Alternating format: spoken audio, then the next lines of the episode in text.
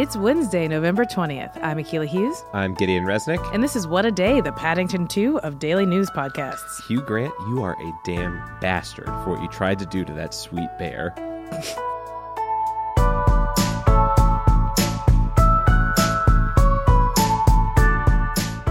On today's show, it's the second installment of our series, What to Impeach When You're Impeaching.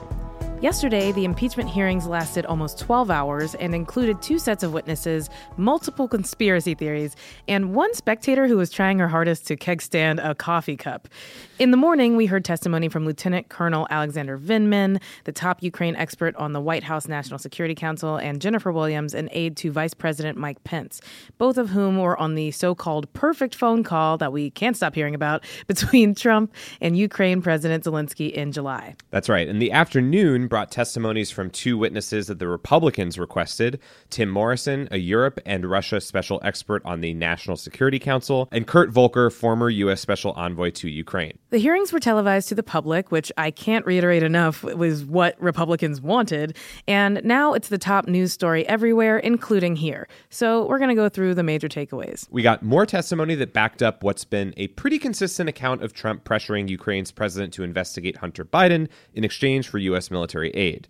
Vindman, as you said, was on the Trump Zelensky phone call mm-hmm. and said yesterday that he, quote, couldn't believe what he was hearing and that it was his, quote, worst fear for how Ukraine policy could play out.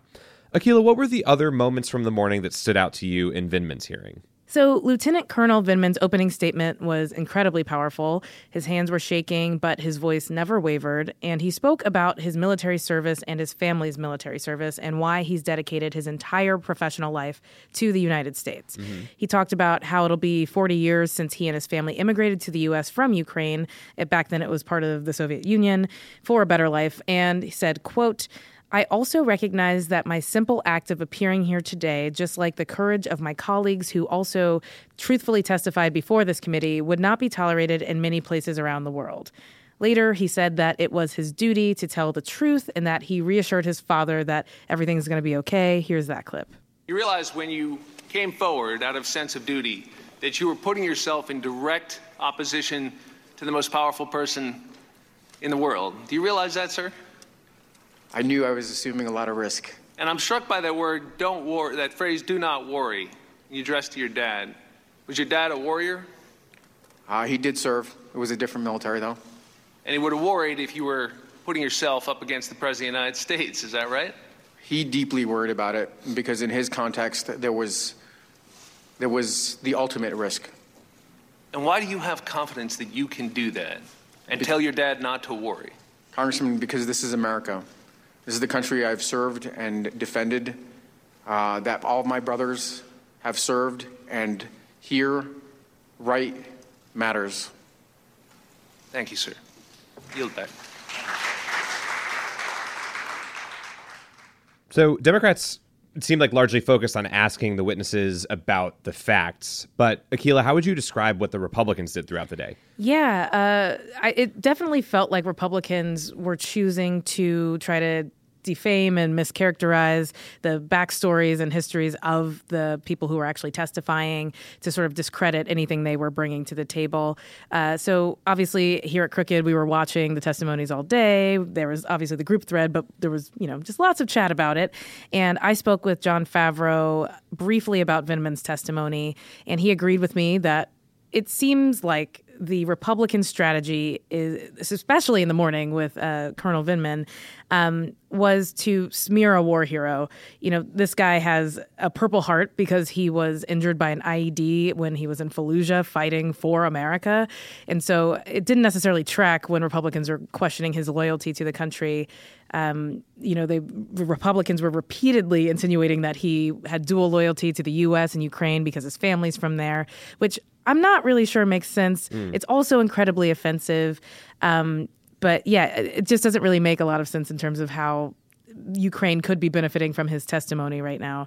Uh, the money is obviously in the interest of U.S. national security. Congress approved the fund, so regardless of his personal feelings about it, uh, to question his service seems, you know, a little a little sad. right, and, and, they and they're just doing that to suggest that he's not a good character witness, or you know, is not telling I guess, the whole truth or something like that. Right. Um, and I also would say Republicans continuously underestimated the witnesses.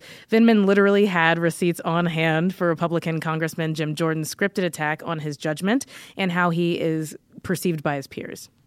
Your boss had concerns about your judgment. Your former boss, Dr. Hill, had concerns about your judgment. Your colleagues had concerns about your judgment. And your colleagues felt that there were times when you leaked information. Any idea why they have those impressions, Colonel Vindman?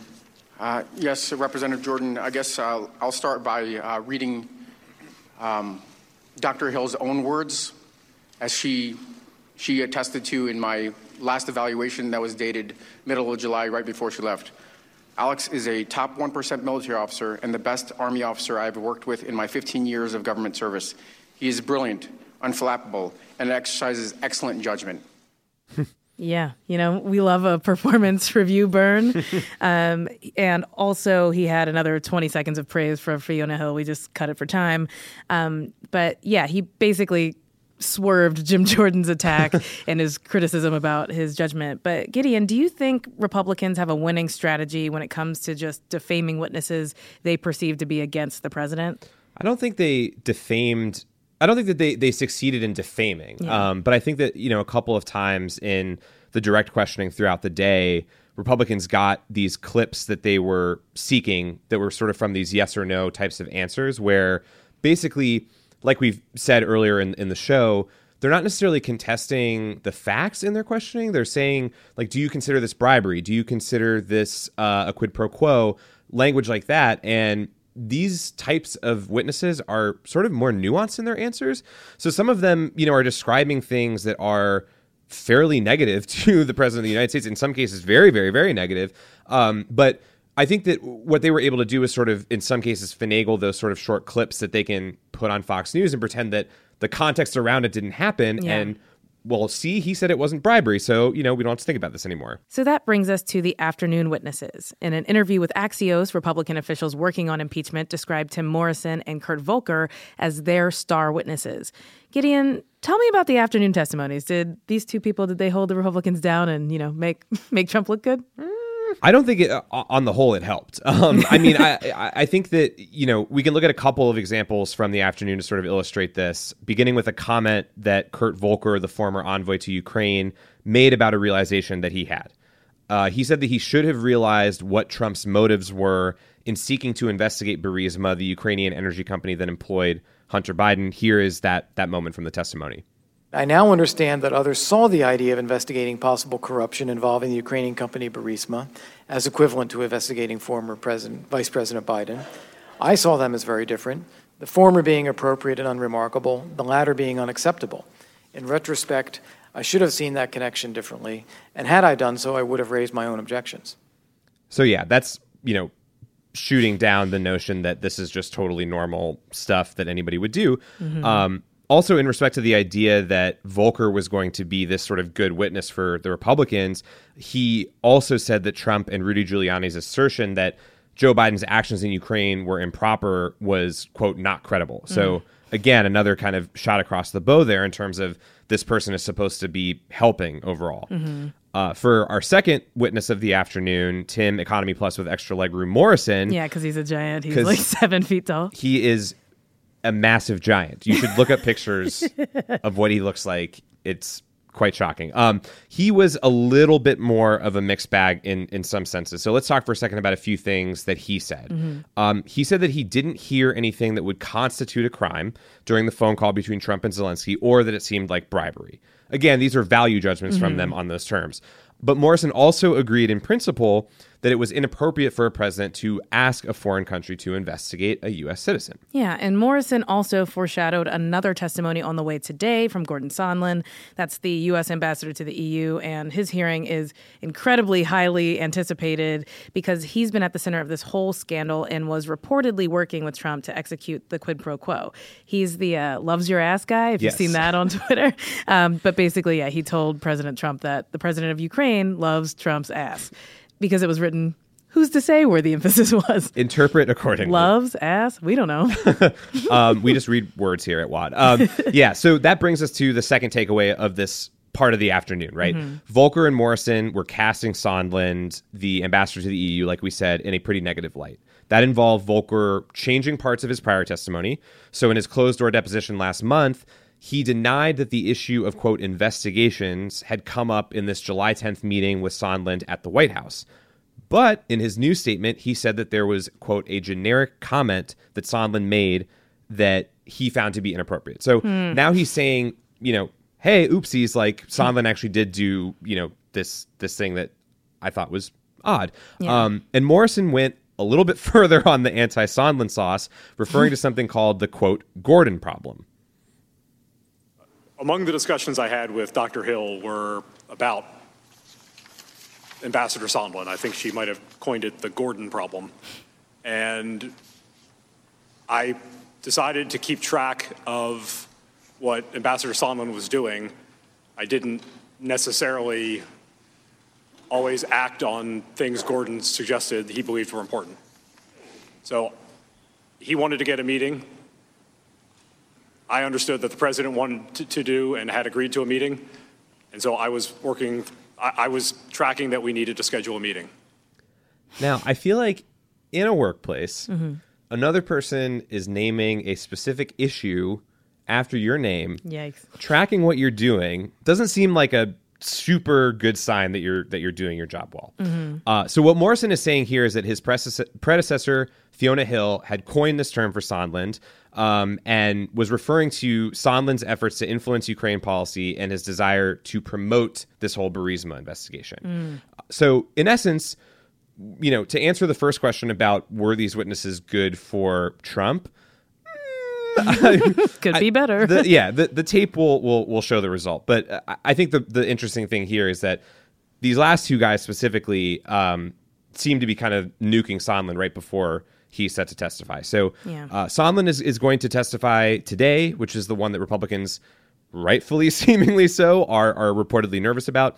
And Hill is supposed to testify on Thursday. Yeah, and we'll be watching and slacking throughout the hearings and the Democratic debate in the evening. Slacks on slacks on slacks. Two slacks. yeah, so join us today live on Slack. It's a little thing that we call Group Thread. We'll be getting started at 9 a.m. Eastern for the impeachment hearings, and then join us again at 9 p.m. Eastern for the debate. Follow along at youtube.com slash crooked media.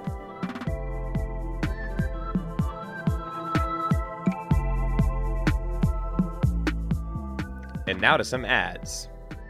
Nordstrom Rack is going all out for Black Friday, or as I like to call it, Friday. Hi, I'm Akilah Hughes and I'm black. So, anyway, take an extra 50% off clearance items on Thanksgiving and Black Friday, plus free shipping with no minimum spend. This is at Nordstrom Rack.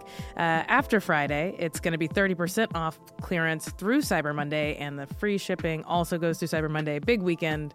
Spend your money, but not too much of it because it's Nordstrom Rack. Keep some for Wad. yeah, what are you going to do after Thanksgiving, Gideon? What's your Black Friday plan? I'm probably gonna learn how to hack and code for Cyber Monday because Oh. Cyber Monday for me is a day where Cyber Crimes Monday? yeah, everyone gets together and shows off their coding skills. Weird. That's not how I do it. Nordstrom Rack. It is where it's at. What a Day is brought to you by Fast Growing Trees. Fast Growing Trees is the biggest online nursery in the US, with more than 10,000 different kinds of plants and over 2 million happy customers. They have everything you could possibly want, like fruit trees, palm trees, evergreens, houseplants, and so much more. Plus, Fast Growing Trees makes it easy to order online, and your plants are shipped directly to your door in one to two days. And along with their 30 day Alive and Thrive guarantee, they offer free plant consultation forever. We love fast growing trees here. I keep telling you that the mini plants that I've gotten from these folks are yet hanging on. Um, and that's not because I have a green thumb, okay? This spring, Fast Growing Trees, they have the best deals online, up to half off on select plants and other deals. And listeners to our show get an additional 15% off their first purchase when using the code WAD at checkout. That's an additional 15% off at fastgrowingtrees.com using the code WAD at checkout. Fastgrowingtrees.com, code WAD. Offer is valid for a limited time. Terms and conditions may apply. And now back to the show.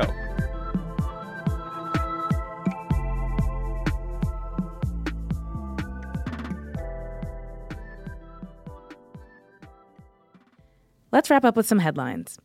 Headlines. Today, we honor the memory of the transgender people whose lives were lost to acts of violence and hate. It is the Transgender Day of Remembrance. This year, 22 transgender and gender nonconforming people in the U.S. were killed in acts of violence. All but two were black trans women, who are the most vulnerable group in the trans community. We'll have more on our show later this week when we speak to black queer transgender activist Raquel Willis, the executive editor of Out Magazine, about the trans obituary project that she just launched today. Two employees at a Manhattan jail have been charged for failing to check on Jeffrey Epstein the night he died in his prison cell. A grand jury in New York accused the two men of falsifying paperwork that said they regularly checked on Epstein.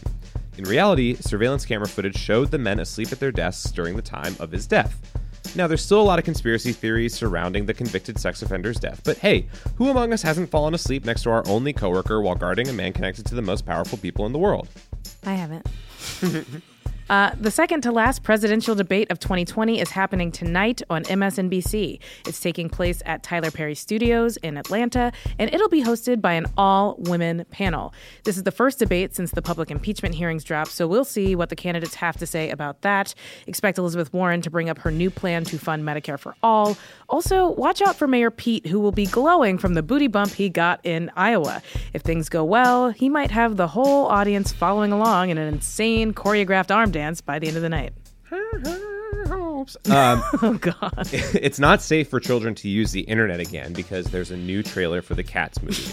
This one features all your favorite horny animorphs, like Taylor Swift as Bombalurina and Idris Elba as Macavity. I want to die. Um, the movie hits theaters on December 20th and will quickly be followed by the total dissolution of society as the world falls victim to devastating round cat ass induced psychosis. It's also probably going to win Best Picture. Mm-hmm. And now we're going to do a quick installment of my favorite segment, Akilah Recommends. Uh, so, you know, I had to watch all of that impeachment stuff because I'm trying to stay informed. But if I got to watch all of that, I also want to talk a little bit about my favorite TV show right now. Mr. Robot. heard so, I mean, I'm glad you have. So, Mr. Robot is an incredibly slept on show, uh, and I think it's because of the name. What kind of name is Mr. Robot anyway? Some Nickelodeon bullshit, man. so that's Young M.A. She's a character on this season, the final season, season four of Mr. Robot.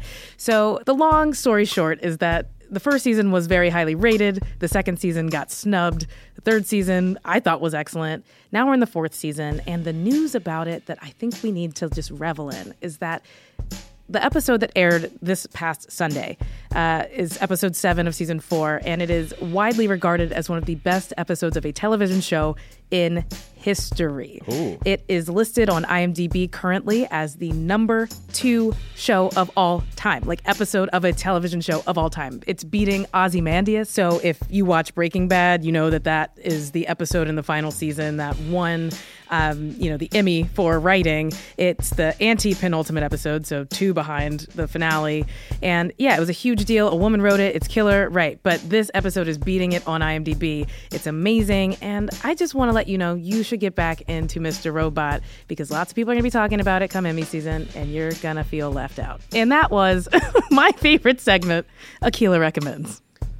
Well, if we're going to do that, um, one day I'll get to talk about my favorite show, Ken Burns Presents The Taft Hartley Act. Riveting stuff. And those are the headlines.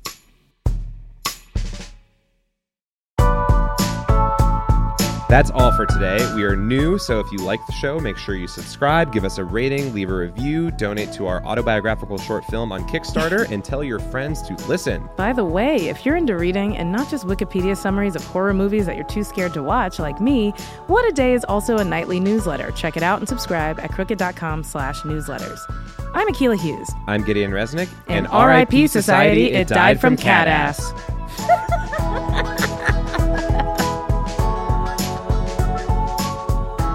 What a Day is a product of Crooked Media. It's recorded and mixed by Charlotte Landis. Sonia Tun is our assistant producer. Our head writer is John Milstein, and our senior producer is Katie Long. Our theme music is by Colin Gilliard and Kashaka.